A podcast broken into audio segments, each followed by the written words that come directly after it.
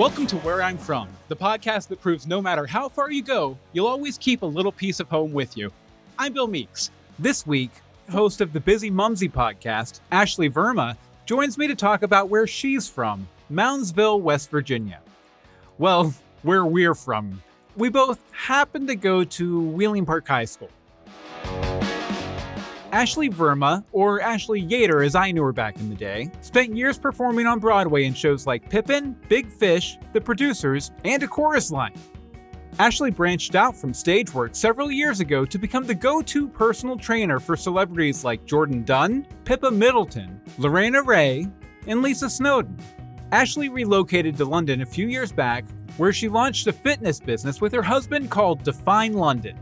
When the pandemic shut down her brick-and-mortar store, Ashley launched BusyMumsy, a new community-based platform committed to sharing the real highs and lows of parenting. She also hosts a podcast with real mumsies and dadsies, including TV show hosts, authors, CEOs, and even Designing Women's Annie Potts, to talk about parenthood and all it entails. But before she was a busy mumsy, Ashley grew up just down the Ohio River from me in Moundsville, West Virginia. Moundsville is considered part of the Wheeling, West Virginia metropolitan area. It's a small town with a population of around 8,000 people. The Ohio Valley was built on manufacturing, and Moundsville was a major stop along the famed B&O Railroad. It's also the home of West Virginia Penitentiary, which you might have seen as the haunted prison in the first episode of MTV's reality show Fear. Yeah, kind of a lame brag, right? But growing up in the Ohio Valley like me and Ashley did, it seemed like a huge deal. Anyway, let's talk to Ashley. And I'd like to welcome to the podcast, Ashley Verma. How are you doing today, Ashley? Thanks so much, Bill, for having me. I'm doing great. I was thinking about it this morning. I believe it's been about 2 decades since we've spoken. The answer is an absolute yes to that. Just because it has been so long, and we've both lived a life since we went to high school together, right? I feel like maybe 4, but yes. Yeah, we have lived a life. Yeah, but I thought it would be fun to go ahead and maybe see what we remember about each other. So why don't you start and say what you remember about me, and then and it's okay if it's nothing. And then I'll say what I remember about you. Because, I mean, it's been years. I was kind of a wallflower back in the day and everything, so you might not remember that much. I think I'm right in saying that you and I were in the TV department at Wheeling Park High School. We did, like, the audio, like, the news stuff.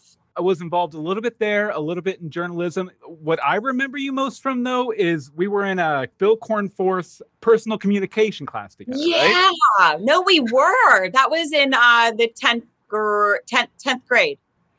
Now I'm thinking about where Mr. Cornforth's classroom was located, which was near the lunchroom at Wheeling Park High School.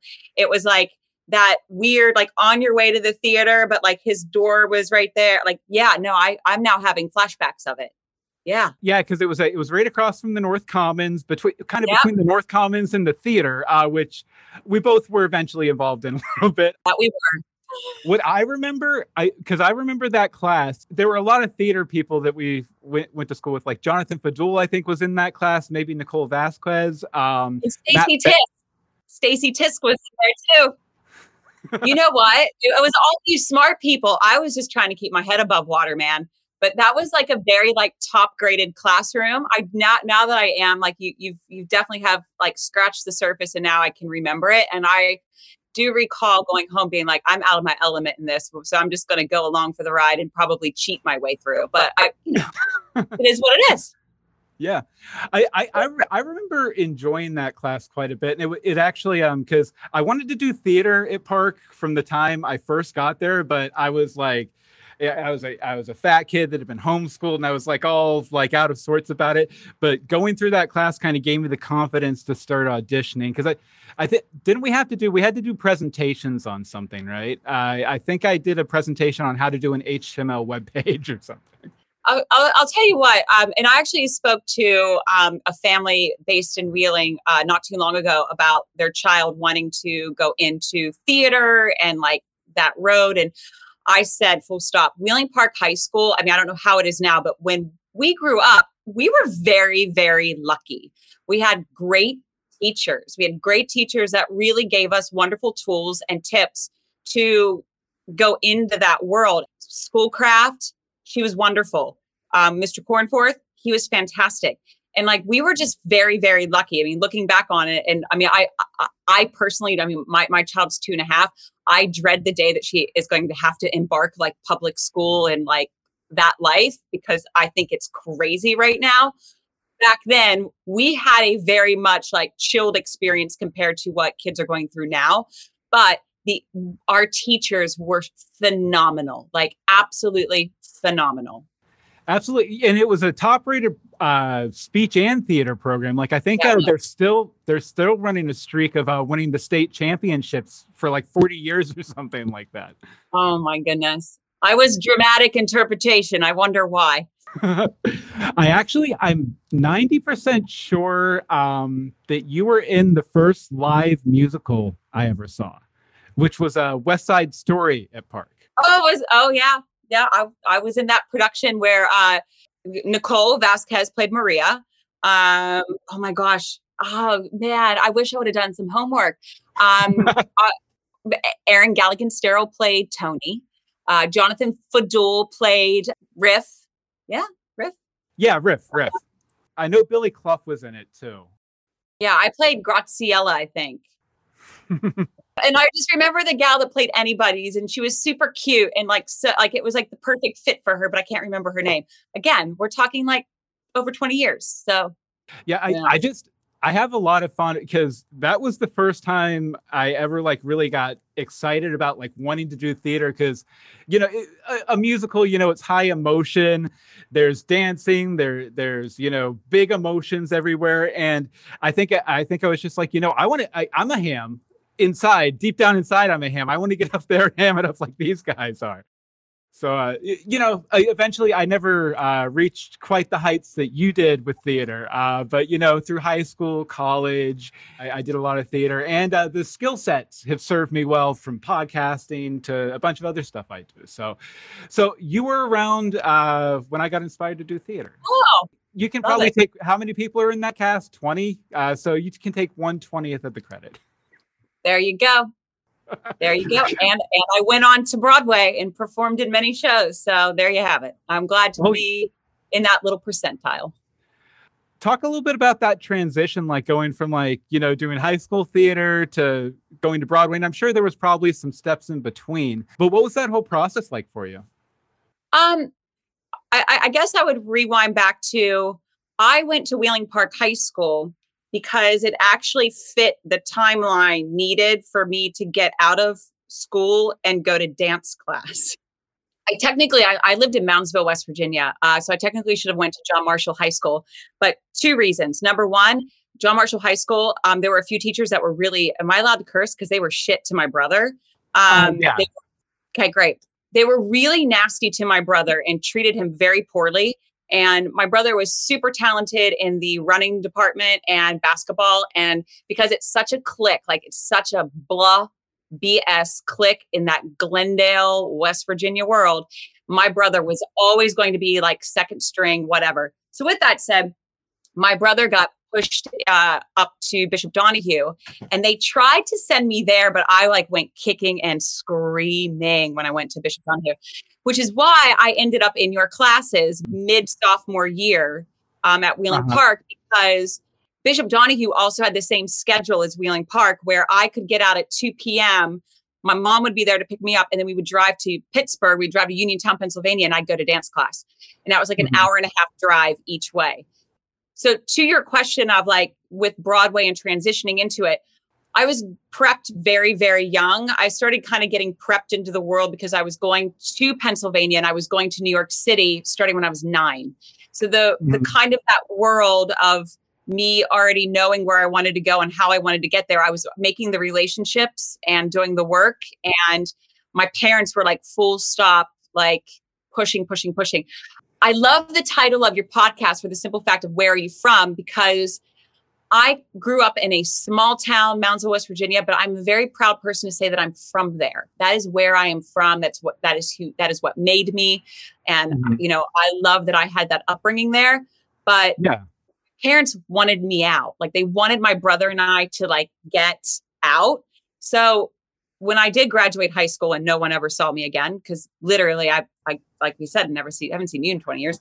I just saw like Emily Wack for the first time in 22 years, like 3 months ago. So it's like, I got out, but I always knew what I wanted to do. And that was theater. That was performing and being up on stage and being creative. I mean, there's just something, I mean, like you with your podcast, there's something about being creative. It just is so just like feeds such an engine. Yeah, I love that whole vibe of just let's put on a show, guys. Let's get together and try and do something fun, you know. Well, yes, but you know, I will have to say that fun was a very cutthroat business. So when I got my first gig at 19, you know, once you enter the world of musical theater and Broadway, and you're wanting to pay your cell phone bills and your rent and go to fancy dinners and this, that, and the other. You have to hustle. And when I say hustle, I am talking about you are in that like headlining show. Like I was in The Producers and I was auditioning for this, that, and I was in The Producers for 5 years and I toured the world with it. I was on Broadway with it, but I was always auditioning. We were always like one foot in the show and then the other leg was like in trying to get into the other one. So, and that's just like the cutthroat world because in musical theater for anyone listening that like wants to pursue it, just know that the Actors Association, 3% of that union works. 3%. It's a very, very, and who knows what that is now with COVID, with, you know, on the other side of COVID. But when we were like, you know, moving and grooving, like I'm taught, like my last Broadway show was 2015, because I'm not even in New York anymore, but it was 3% of the union worked. Insane. I kind of have a sense of that because, you know, I've been out here in Los Angeles for a year and I do some extra work from time to time. And really, you know, the people who are super happy with their careers, they might book 2 days a week, you know, and it's like $275 a day or something, which you can't really live on, you know, but by the same token, you have to be like available for everything because you never know when and then it's like trying to explain to everything, well, that fed my soul. And like, How many times can you say it fed my soul for $50 when you're like, you have to go into the business being willing to, well, A, it's a lot of luck, and B, when you're in it, be willing to shift, maneuver, change yourself, change your book, change your material when you're auditioning, taking constant classes, being kind of like immersed in the world. I will say for me, I went into the world and I was really good. I had really good work ethic. And that probably goes back to my school and being at Wheeling Park High School and my dance etiquette and like super focused and scheduled because I wasn't one to like stay for the after party. I wasn't one that like schmoozed like that to me, like that just makes me like, that's like nails on a chalkboard to me. I cannot stand schmoozing and all the BS that goes with it. But I was able to have a career where I jumped around with different choreographers and directors, and I just didn't have that one person that I relied on because I just latched onto them. I like was very lucky, but I think that goes back to this, the sense of just like, you can drink the Kool-Aid, but not all of the Kool-Aid. And I feel like I drank like half glass of it.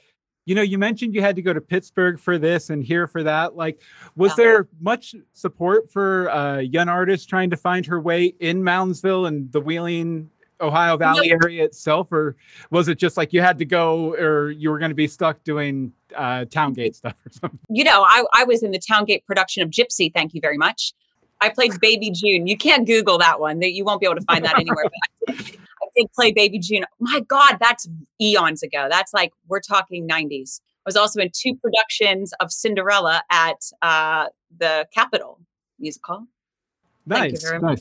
The big venue. The big venue. But you know what?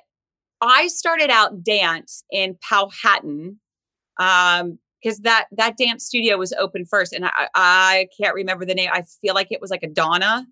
I can't remember. we went there and there was a rock slide that happened.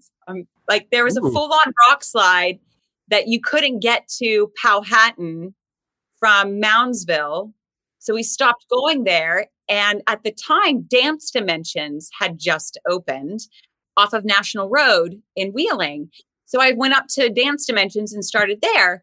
And probably like around, I think it was like I was 9 years old. And there was like a ballet teacher that started coming in. So I went to New York a couple of times with her to Saratoga Springs to train with the New York City youth program, the New York City Ballet.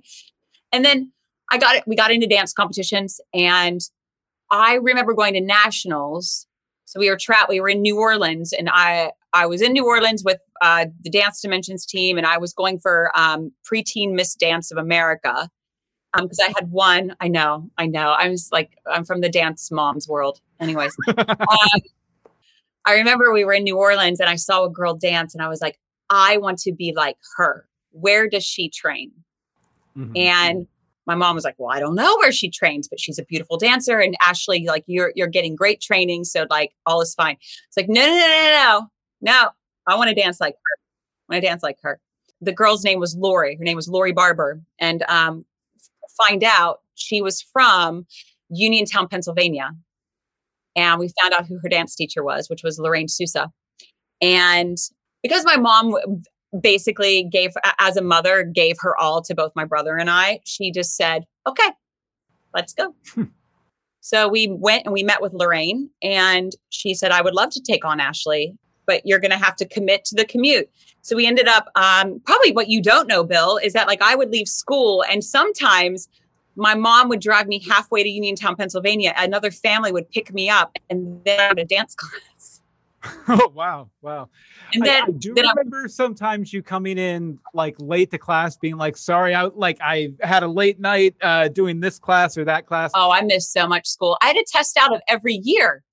And this probably goes back to like the little bit of like the really cheeky, the cheeky cheating that I did. I was like, just if you move your shoulder over a little bit, I could just see what's going on. Okay, C, D, F, G, A. Got it. Thank you. Sideropoulos, may you rest in peace, but thank you. We talked a little bit about the reputation that West Virginia has across, the country and the globe and everything. What would you say is the most stereotypical West Virginia thing you ever saw while you lived there? That I saw while I lived there?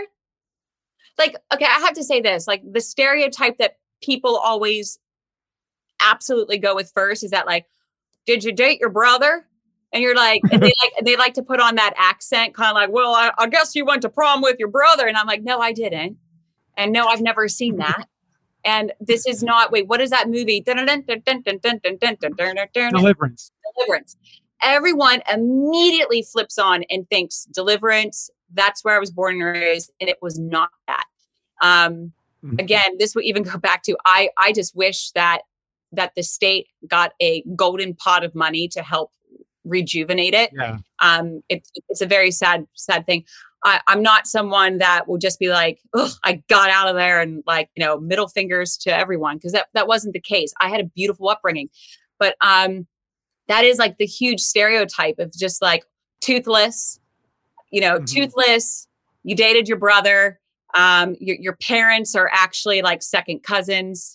I mean, all of that kind of stuff comes into play. My husband's from England. Like my husband's a Brit, and he didn't have a Scooby. He didn't have a Scooby about West Virginia. I was like, yeah, I'm from West Virginia. Like we're from the Ohio Valley River. Like we used to go down to like old smokestack and like jump off of it and go into the Ohio Valley River. The smokestack, was that in Warwood? Because I believe I jumped off of the smokestack into the Ohio River in Warwood. Yeah. I mean, all 50 shades of green, we would come home. I mean, it just is. But like, he was like, are you kidding me? And so like, I brought my husband has been to my hometown. He went to the ice cream shop.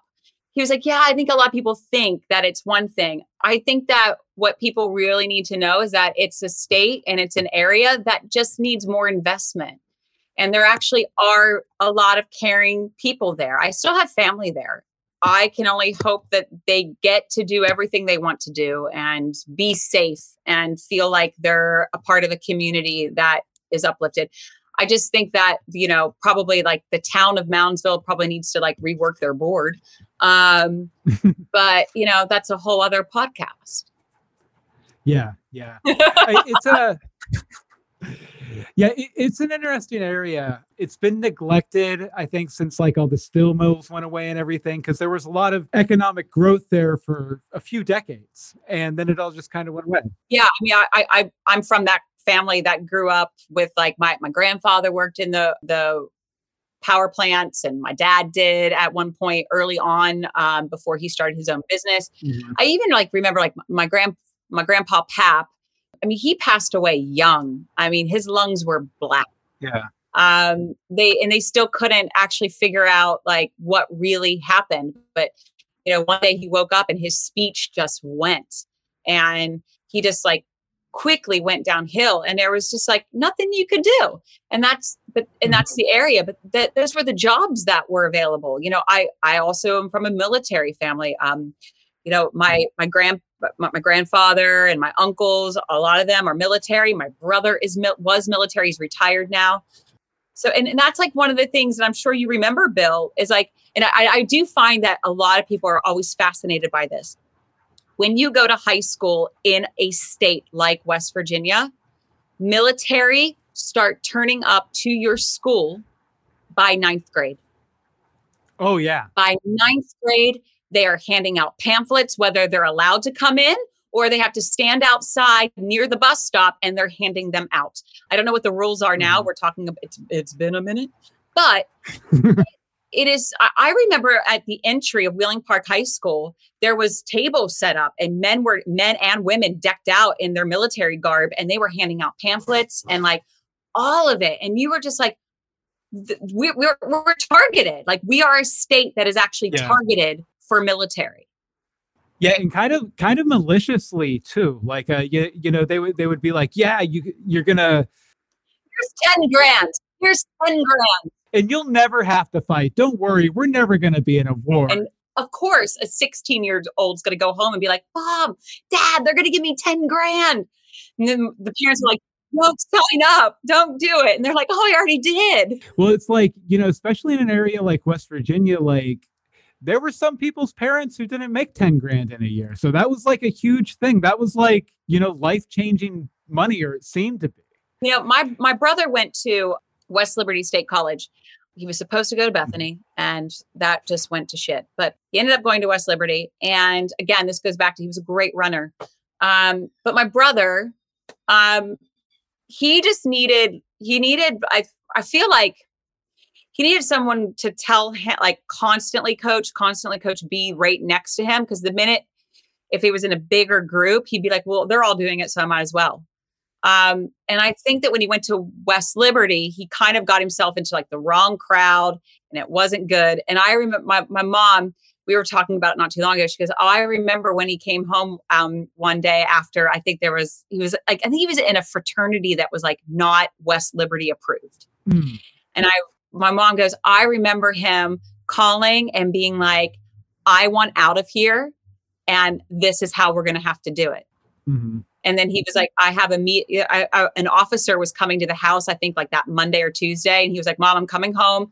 We're going to sit with this officer, and we're going to make a game plan. And he did. Like, he brought the officer in, and my mom and my dad sat there. My brother signed up to the Air Force. It was the best thing he ever could have done. Were my parents like pushing him in that department? Absolutely not. Everyone in our family actually are Air Force. So, but he at one point thought he was going to go Army, and my mom was like, absolutely not. No, you are not cut for the Army. No. Let's make you an engineer instead. That's the route that he went, but that's what he needed. And I tell you what, I couldn't be more proud of him for flourishing that he did. And he served for 26 years. And I'm very proud of him. And now he's retired and, you know, resides in Virginia, another state for anyone listening, another state, separate to West Virginia. West Liberty State College, now university, I think I went there myself. And it can be challenging for people, because it's like, you're so isolated up there. There's like one or two things off campus to do. So you just end up in a dorm room every night, like drinking your ass off, and you can just kind of lose sight of things sometimes. Yeah. I think that anywhere that you go, again, I was talking to a family not long ago about, you know, Broadway and going to New York and all that kind of stuff. I think it just depends on your support network. And my brother, Seth, he had a support network, mm-hmm. but I don't think that he always reached out, and I'm thankful that he reached out when he knew, like, oh, shit has hit the fan and like, I need to like get it together. And, you know, he was 21 and, you know, I'm so thankful that he did, and he did a wonderful job and he did great and got all sorts of accolades through the years and all those things. But I think that no matter where you go, no matter where you live, and then you decide to go somewhere else, It takes thick skin, broad shoulders, and a good, good communication with your people, or you will sink. No matter where you go, you could live in LA and then move to New York. That's a completely different animal. You know, East Coast, West Coast, completely different. Middle America, completely different. I always heard it referred to as the Wheeling Magnet, but it kind of applies to the Ohio Valley, where people end up getting stuck there, or they go and try and do something and they come back there, and it comes down to support, right? Like it took me I think 3 or 4 launches to finally get out of the Valley. And it was because, you know, I didn't really have that kind of support at home to where I couldn't necessarily call home and be like, hey, I'm in trouble. Can you send me, you know, $50, $100 so I can make my rent or anything like that. And it made it almost impossible. So there I'd go back on the bus, back to Wheeling for a few months. So but even, you know, if you're trying to stay in the area and do something in the area, I mean, a support network is the difference between success and failure a lot of times. Massively. Yeah. Economic growth there for a few decades. And then it all just kind of went away. Yeah. I mean, I'm from that family that grew up with like my grandfather worked in the power plants, and my dad did at one point early on before he started his own business. Mm-hmm. I even remember my grandpa Pap. I mean, he passed away young. I mean, his lungs were black. Yeah. They still couldn't actually figure out like what really happened. But you know, one day he woke up and his speech just went, and he just quickly went downhill, and there was just nothing you could do. And that's the area, but those were the jobs that were available. You know, I also am from a military family. You know, my grandfather and my uncles, a lot of them are military. My brother was military. He's retired now. So, and that's one of the things that I'm sure you remember, Bill, is and I do find that a lot of people are always fascinated by this. When you go to high school in a state like West Virginia, military start turning up to your school by 9th grade. Oh, yeah. By 9th grade, they are handing out pamphlets, whether they're allowed to come in or they have to stand outside near the bus stop, and they're handing them out. I don't know what the rules are now. We're talking about it's been a minute, but it is. I remember at the entry of Wheeling Park High School, there was tables set up, and men and women decked out in their military garb, and they were handing out pamphlets and all of it. And you were just we're targeted. We are a state that is actually targeted for military. Yeah, and kind of maliciously too. You know, they would be like, yeah, you're gonna. Here's 10 grand. And you'll never have to fight. Don't worry. We're never going to be in a war. And of course, a 16-year-old's going to go home and be like, Mom, Dad, they're going to give me 10 grand. And then the parents are like, no, sign up. Don't do it. And they're like, oh, I already did. Well, it's you know, especially in an area like West Virginia, there were some people's parents who didn't make 10 grand in a year. So that was a huge thing. That was you know, life-changing money, or it seemed to be. You know, my brother went to West Liberty State College. He was supposed to go to Bethany, and that just went to shit. But he ended up going to West Liberty. And again, this goes back to, he was a great runner. But my brother, he needed someone to tell him, constantly coach, be right next to him. 'Cause the minute, if he was in a bigger group, he'd be like, well, they're all doing it, so I might as well. And I think that when he went to West Liberty, he kind of got himself into the wrong crowd, and it wasn't good. And I remember my mom, we were talking about it not too long ago. She goes, oh, I remember when he came home one day after, I think he was in a fraternity that was like not West Liberty approved. Mm. And my mom goes, I remember him calling and being like, I want out of here. And this is how we're going to have to do it. Mm-hmm. And then he was like, I have a meet. An officer was coming to the house, I think like that Monday or Tuesday. And he was like, Mom, I'm coming home. We're going to sit with this officer and we're going to make a game plan. And he did. Like, he brought the officer in and my mom and my dad sat there. My brother signed up to the Air Force. It was the best thing he ever could have done. Were my parents like pushing him in that department? Absolutely not. Everyone in our family actually are Air Force. So, but he at one point thought he was going to go Army, and my mom was like, absolutely not. No, you are not cut for the Army. No. Let's make you an engineer instead. That's the route that he went, but that's what he needed. And I tell you what, I couldn't be more proud of him for flourishing that he did. And he served for 26 years. And I'm very proud of him. And now he's retired and, resides in Virginia, another state for anyone listening, another state, separate to West Virginia. West Liberty State College, now university. I think I went there myself, and it can be challenging for people because it's like you're so isolated up there. There's like one or two things off campus to do. So you just end up in a dorm room every night, like drinking your ass off, and you can just kind of lose sight of things sometimes. Yeah. I think that anywhere that you go, again, I was talking to a family not long ago about, Broadway and going to New York and all that kind of stuff. I think it just depends on your support network. And my brother, Seth, he had a support network, but I don't think that he always reached out, and I'm thankful that he reached out when he knew, like, oh, shit has hit the fan and like, I need to like get it together. And, he was 21 and, I'm so thankful that he did. And he did a wonderful job and he did great and got all sorts of accolades through the years and all those things. But I think that no matter where you go, no matter where you live, and then you decide to go somewhere else, It takes thick skin, broad shoulders, and a good communication with your people, or you will sink. No matter where you go, you could live in LA and then move to New York. That's a completely different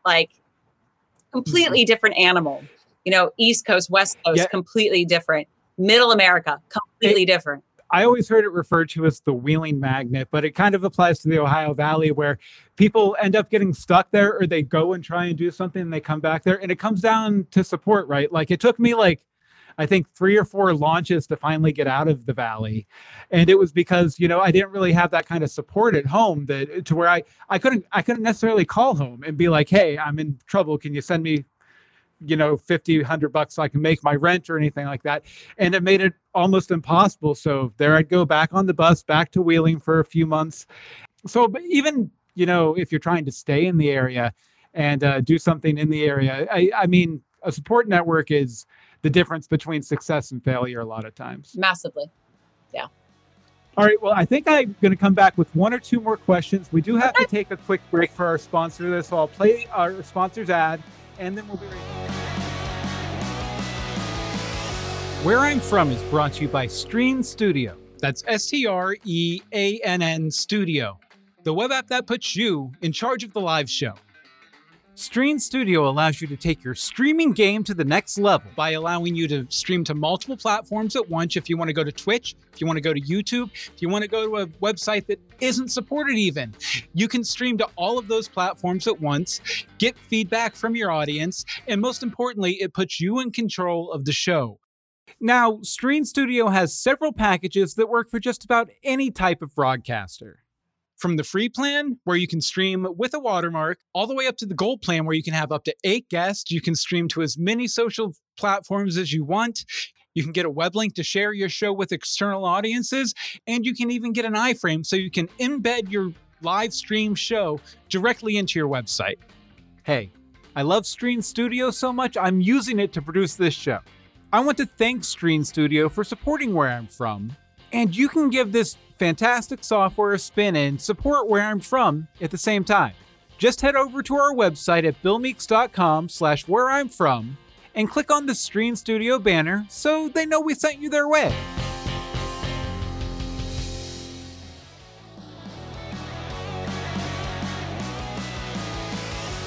And we're back. So Ashley, when I contacted you, you mentioned that your parents a few years back took over the well-remembered by people other than me. I don't remember it really. You're from Wheeling, so you wouldn't know. Yeah, and I didn't have a car until I was like 23 or something. Oh, Bill, so, you know, I'm going to be so naughty and say this. I was like, but you're from Wheeling. I mean, like, you're even one step up from Glendale. But I'm going to get so many nasty messages now. I'm just kidding. At least neither of us were from Bel Air across the river. That is true. That is true. Oh, wait, they had like, a really good Dairy Queen there, though. Like, it was like efficient. I remember like that was an efficient Dairy Queen. But anyways, or maybe I'm getting that confused with Shady Side, which is just another disaster. But anyways, so my parents took over the Marshall County Dairy, which was an old establishment back in the early 1900s of being, you know, your typical pharmacy. So you would go there and buy your glass bottle of Coca-Cola. And, you know, it was just kind of that. And they had ice cream there as well. So when my parents opened it, it was, my goodness, it's been a while now because they opened and they did 3 seasons. And essentially it was 32 flavors of hand-dipped ice cream from Hershey. So they got everything from Hershey, PA. And the beautiful thing about the Marshall Dairy that was magical is that my father brought it back to life. And he brought it back to life in the sense of he was a huge carnival fair collector. And he did everything, like he collected anything and everything he could when he went to antiques and auction shows, from gas pumps to roller coasters to trolleys, you name it. Like you could eat your ice cream inside of one of the old wooden roller coasters from Kennywood. Oh, wow. Yeah, in Pittsburgh, Pennsylvania. So it was the Little Dipper is that what he had, and the train came through. You know, it was really magical. It was a great place for families to bring kids. It felt like Moundsville was back in the like 88, 89 again. Like it felt safe. It felt comforting. It felt like a place that wasn't run down. Mm-hmm. And it was really magical what he did. And we were all pretty sad when they decided to sell it, and rightfully so. They're older and at the time, and you know, they wanted to be spending more time in Florida. So they sold it to a family, but they weren't able to run it successfully after that. So they closed shop. But it was a great thing. My parents had a core group of people that really supported them. And I'm grateful that they did. I wish that Moundsville and the so-called board of Moundsville would have been more open to supporting them. I think it was really a great thing for tourists when they came in, because it was directly across from the mound, the largest man-made mound in America. So it was across from the Grave Creek Mound. And then to the right of it was the Moundsville State Penitentiary, which, you know, it closed its doors back in like 95, 96. So they turned that kind of into like tour buses coming through. Cause it is quite did you ever do the tour at? I never actually did the tour, and I never went to the haunted house they have there. I've been on the outside of it. The most I've seen on the inside of it is MTV. Welcome to the West Virginia State Penitentiary. Built in 1866, for decades it was called one of America's most violent prisons. Condemned and abandoned in 1995, it has since become known as one of the most supernaturally active areas in the country. Yes, I'd say this is probably, has had more killings on 10 acres of land than most any place in the United States. If you died in prison, it was like your spirit was destined to just wander the hallways of the prison, never to be free. Yeah, there's stuff. Hey, listen, Bill. That penitentiary makes your hair stand up on the back of the neck as soon as you walk in. You don't even screw the haunted house. As soon as you walk in, just the entry, you feel, I mean, come on, there's like 90, I think it was like somewhere like 95, 96 men died in there. Yeah. Like, yeah. I think it's like over 300 men died in there, but like 95 of them were executed. That's what it is. Cause it's a lesser number of execution, but it is bananas in there.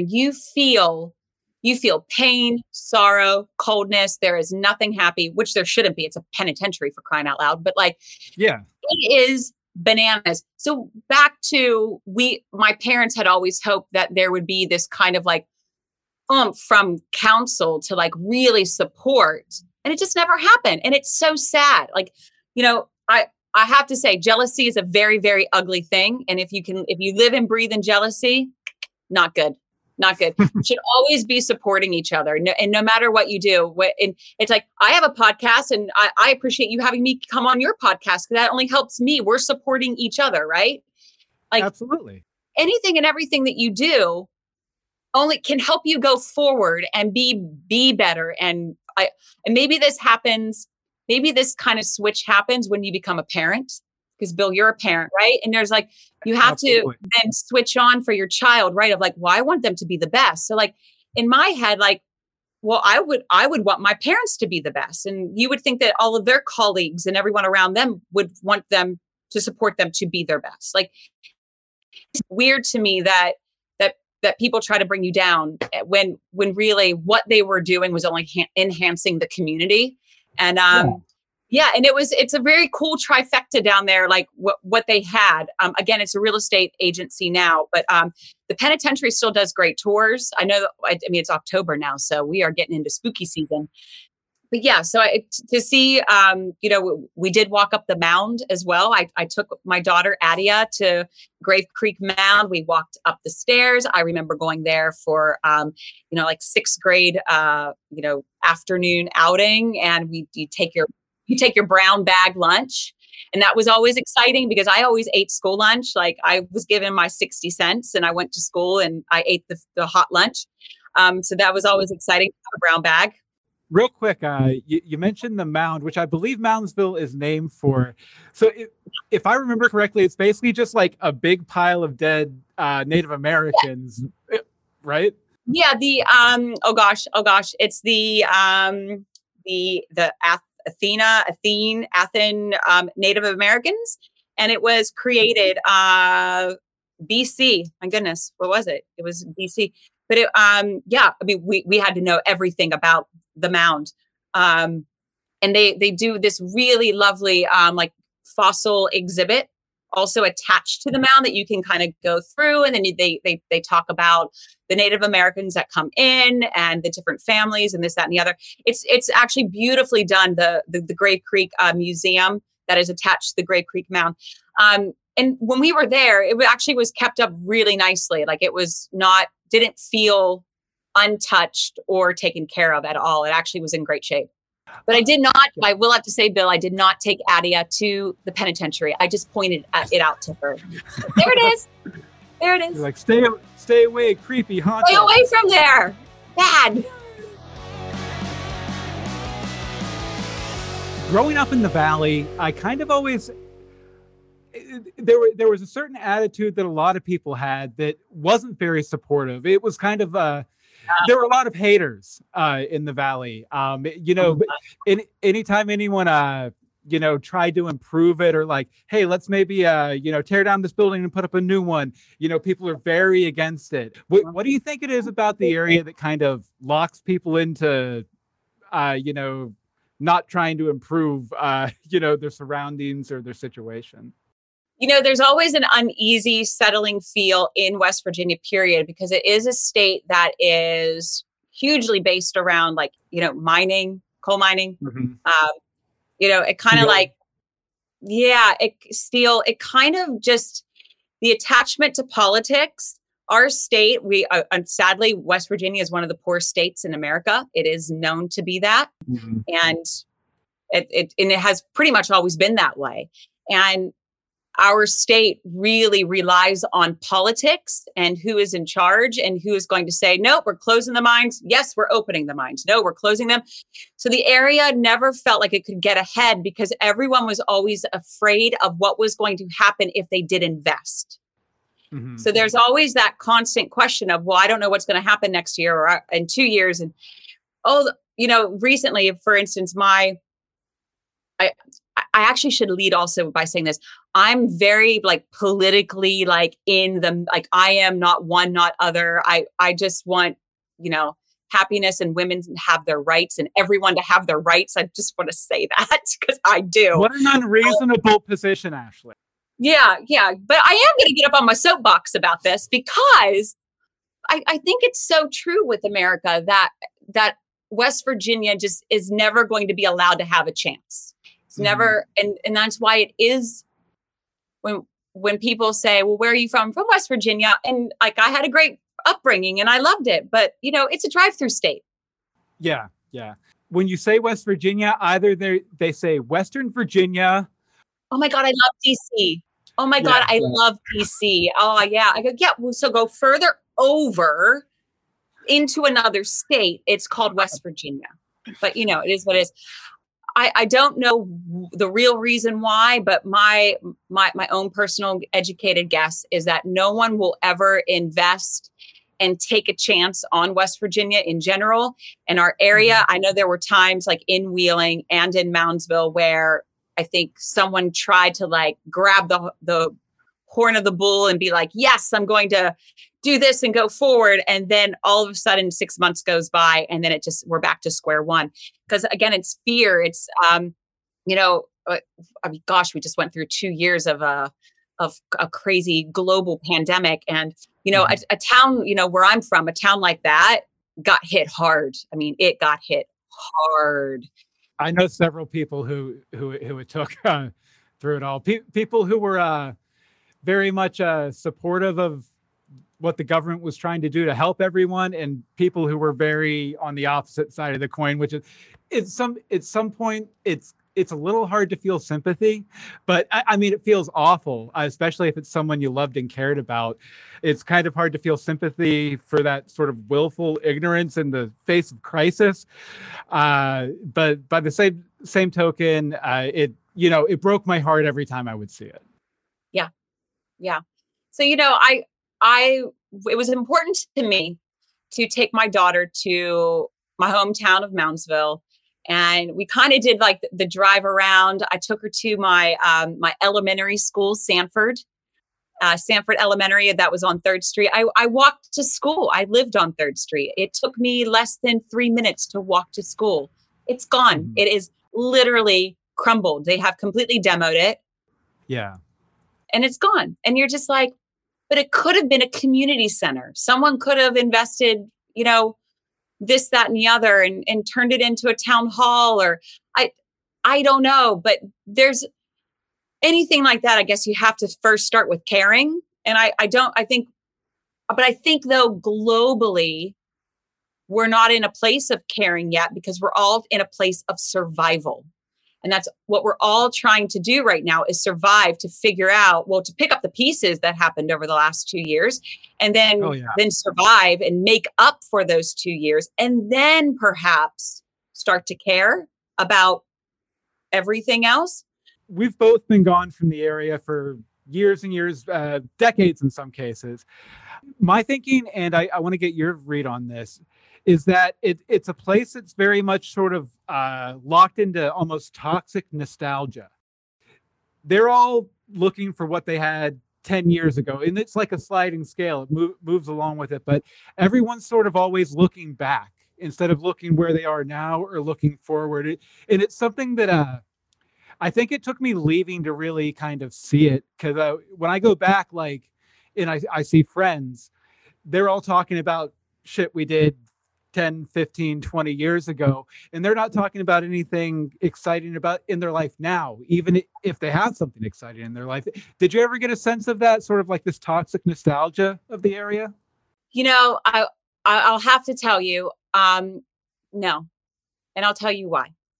And that's okay, right? Because I think we're in a position, where I think everyone deserves to have their own opinion and this, that, and the other. And I, to an extent of what you said, in my 20s, and into my late 20s, I felt that, because you felt like you were moving forward when you leave a place. And then when you go back, you're kind of like on that hamster wheel and then going backwards on the hamster wheel. And then you're like back in time, right? I had an incredible catch up with Emily Wack and Lindsay Dobbs and Shay. Oh, she's married to Alex Pentino. Do you remember Alex? I do remember Alex. So Shay Amy, she actually graduated in St. Clairsville, but she married Alex. So I met up with them, and I'll tell you what, it was it was really lovely to hear that because the area has really been hit hard by the opioid pandemic and the drug crisis that is happening all over America. You can feel that. You can feel that people are very desperate. You can sense that even on the highway driving, not the fanciest of cars, a lot of things broken down. Even just like the downtown area, not that great. So it was really nice to have a catch up with women that were happy with their jobs, had kids, were excited for the kids and their journey of soccer practice and swimming and dance and that kind of thing. So I think that hamster wheel mentality and that kind of toxic world that you were speaking of, Bill, I felt that when I went back in my 20s. But this time going back, I felt like, yeah, there are huge things that are mega happening there that need money and support and culture. My God, is it missing culture?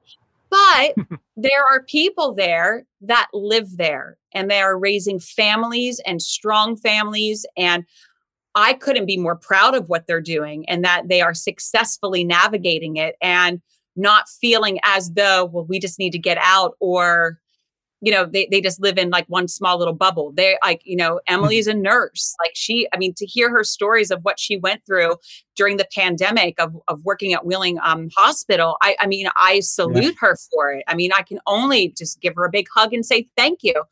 So I think that I understand absolutely where you're coming from with that. I think it's a very split down the center to find common ground with that. I think it's split down the center there of like, yeah, you can get warped back in, or you can choose to move forward positively and create space to live there. And they are, and they're doing a wonderful job doing it. Oh, absolutely. Absolutely. I do try and come up with one new game every episode. And this one is really geared towards you. It's called What If It Happened Here? Yeah. Now, you've done legit theater for years, including a bunch of musicals. So I thought it would be fun for me to name some musicals and ask you how they would be different if they were set in Moundsville or the Ohio Valley. Oh, hell. Okay. Let's do it. I hope I know the musical. I tried to pick ones that most musical theater nerds would know. So hopefully we'll be okay here. I think I picked a few that I specifically knew you were into. Great. How would The Music Man change if it was set in the Ohio Valley? Oh, hell. We've got trouble. I can already tell. Oh, we got trouble right here in Wheeling, West Virginia. Starts with a W, ends with G. Oh, my goodness. How would The Music Man change? Oh, my gosh. It wouldn't. You think music would appeal to Wheeling just as much as it did to the town in The Music Man?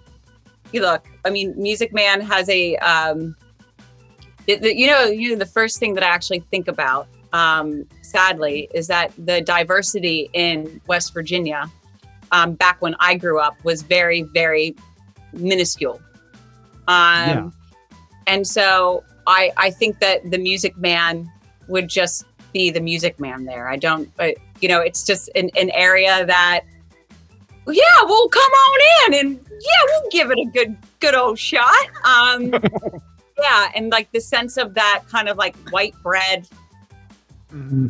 Now, if Hamilton came in, let me tell you, I would want to be in it. I would want to be like Mr. Hamilton himself. And I think Music Man just kind of would just shimmy right on in.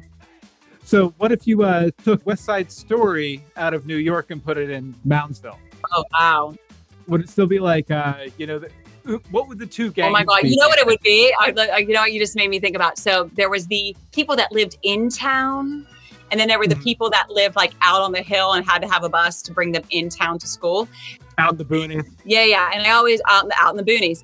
And I always thank them during the winter time because we were always either on a 2-hour delay, a 4-hour delay, or canceled because the kids from out on the hill couldn't get in. So it would be like the hilltoppers would be the Sharks and the like in the city would be the Jets. Yeah. And yeah, I mean, that's like a whole situation right there. That would go down like a treat. So it's kind of like Hicks versus Preps is kind of what you're saying, right? Massively, massively. Yeah. Like, unfortunately, and I hate to say it because I actually am so angry that I even wore Abercrombie. It would be like the Abercrombie folk against the Carhartt people. Speaking of fashion brands, I don't know. Do you remember when we got our first Old Navy at the Ohio Valley Mall? And for like a year, everyone was wearing the performance fleece like every day. Like that was everyone's uniform. Like essentially like what I'm wearing, but I have BusyMumsy on mine. Yeah, no, I'm all about a performance fleece. I actually still have from the Ohio Valley Mall. It was purchased at The Limited. I have a fleeced black hat that my mother bought me at The Limited, and it was a very big day because she bought me something from The Limited, and that was kind of expensive. And I still wear this black fleece hat every fall, winter. And I've had that, I've left it at a hotel. They've had to ship it to me. I've left it on an airplane. I went back through security to get it. This hat has been with me since I was 14 years old. I actually have a piece of clothing that I bought at the Ohio Valley Mall around the time I was 14 too. It's a Superman t-shirt. I basically just wear it to sleep in these days because there's holes in it and everything. But I'm like, I can't throw this away just because I've managed to hold on to it for so long for some reason. Well, you know what, Bill? I still wear my hat in public. How would rent be different if it was set in Moundsville? Like, what would like the hipster equivalent be in Moundsville? I mean, I would like to see the cast of Rent survive on Jefferson Avenue. I mean, it's such a melting pot there now. I mean, and you know what? We could even house them. My mom has property still on Jefferson Avenue, and you know, like we could even like put them, cherry pick the apartments with the storefronts, and just see how they get on. I feel like Jefferson Avenue probably gets a bit rowdy after 10. So yeah, I think that there'd be a lot of singing and screaming from the streets. Very nice. Congratulations, Ashley. Based on the very complex scoring that I've been doing, you won the game. So congratulations. I won the game. Well, you know, my mother did not raise a loser. What if it happened here? I want to thank you so much for joining us today, Ashley. Why don't you tell people about your podcast and where they can listen to more of you? Aw, thanks, Bill. Well, firstly, it was an absolute pleasure being a guest on your show. I do have a podcast called The BusyMumsy Podcast, and each week I am gifted the time of other very busy mumsies, busy parents, because the podcast encapsulates the ups, downs, and all arounds of parenting. We have a laugh, we have a giggle, I've had a cry. Because my tech didn't work and then the podcast went to crap. But, you know, it's all those things. It's real life. I've been very fortunate to have some wonderful guests come on board and great sponsors as well. So, yeah, definitely tune into it. Every Wednesday, there's a new episode that drops. I listened to a couple episodes myself this week, getting prepared for today. And it's a good one. Definitely check it out. Thanks so much.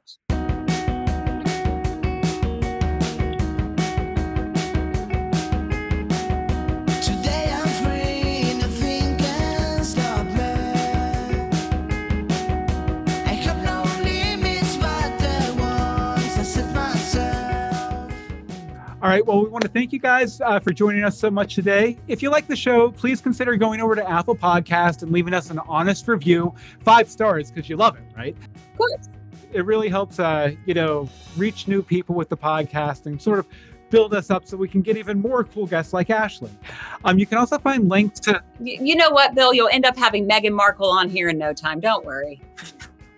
Well, you know, the first step was Stephen Tobolowsky. Now that I've got him, I feel like he's going to open a bunch of doors for me. We'll see. Go. But if you want to subscribe to the show, definitely go over to BillMeeks.com/whereI'mfrom. Links to our YouTube, our live stream YouTube, Spotify, all that are over there. You can also usually watch us record live at twitch.tv/BillMeeks. And again, if you want to, email me, bill@BillMeeks.com. So that does it for this week. Join us next time when I talk to somebody else about where they're from. See you soon.